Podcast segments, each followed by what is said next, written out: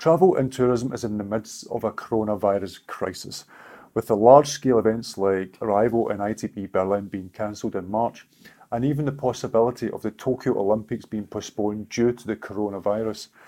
Now, whether you think this virus is a genuine threat or something that has been completely blown out of proportion by the media, what matters most is what your customers think. Many tourists are already put off travelling but for many, this isn't because of the fear of catching the virus. Well, not for most anyway. But because they fear losing money on the booked flights and accommodation that they might not get back if their bookings are cancelled at the last minute. I am one of those wary travellers. Uh, my family and I were looking to book a trip to Lisbon in May to see the family that I have over there. But we're holding off until later in the year because we don't want to lose out on money if parts of our trip are cancelled. Now, I've spoken to a lot of tour operators, and there is an obvious fear that 2020 will be a very harmful year for their business. For some, it could spell the end, but this should only happen if you do not have a contingency plan. In my opinion, you absolutely should work on a backup plan, as things will probably get worse before they get better.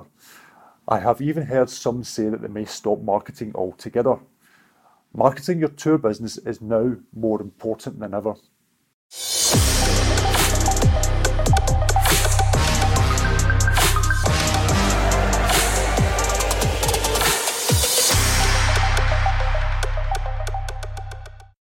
Now, if you do decide to stop marketing your business, you may as well give up now. Yes, it is a scary time for anyone working in tours and activities, and you do have to look after your own business. You do know your business better than anyone, but I hope you are watching this because you accept that marketing could play an important role for travel during the coronavirus crisis. Burying your head in the sand, hoping it will go away, is not an effective solution. There are several things you can do to mitigate the losses of the coronavirus.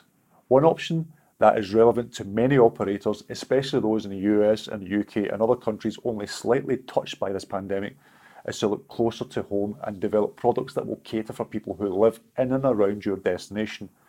To be honest, in my honest opinion, every tour operator should have a product that focuses on local tourism, even if it is far removed from your normal product offering. If your business relies on inbound tourism, then don't completely stop marketing to this audience as we can't predict what will happen in the near future, and plenty of people will still want to risk travelling. However, it may safeguard your business to create a product and use some of your marketing budget to focus on locals. Encourage locals to discover their own destination. Play on the fact that locals must unite and help local businesses survive this crisis.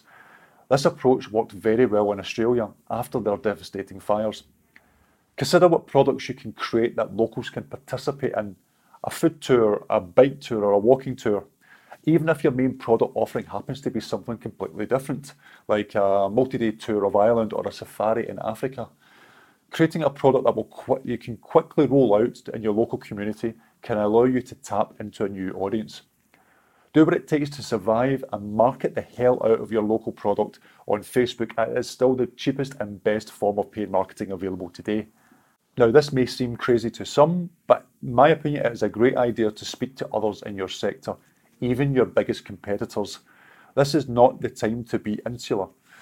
Create an event or meet for a coffee and discuss what you can do to combat this crisis and create local experiences that could support the local tour and activity businesses.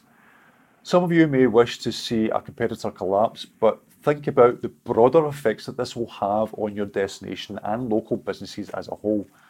If you happen to operate a tour business that already caters for the local market, then you are in a good position and you have a head start.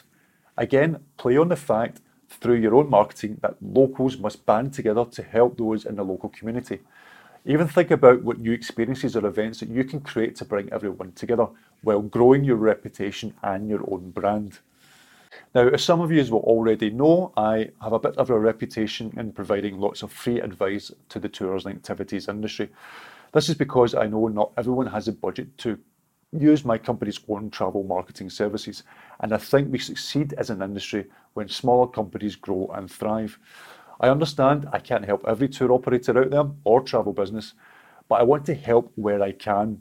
This is why, for the foreseeable future, I am offering the digital version of my book, Lookers into Bookers, for only $1.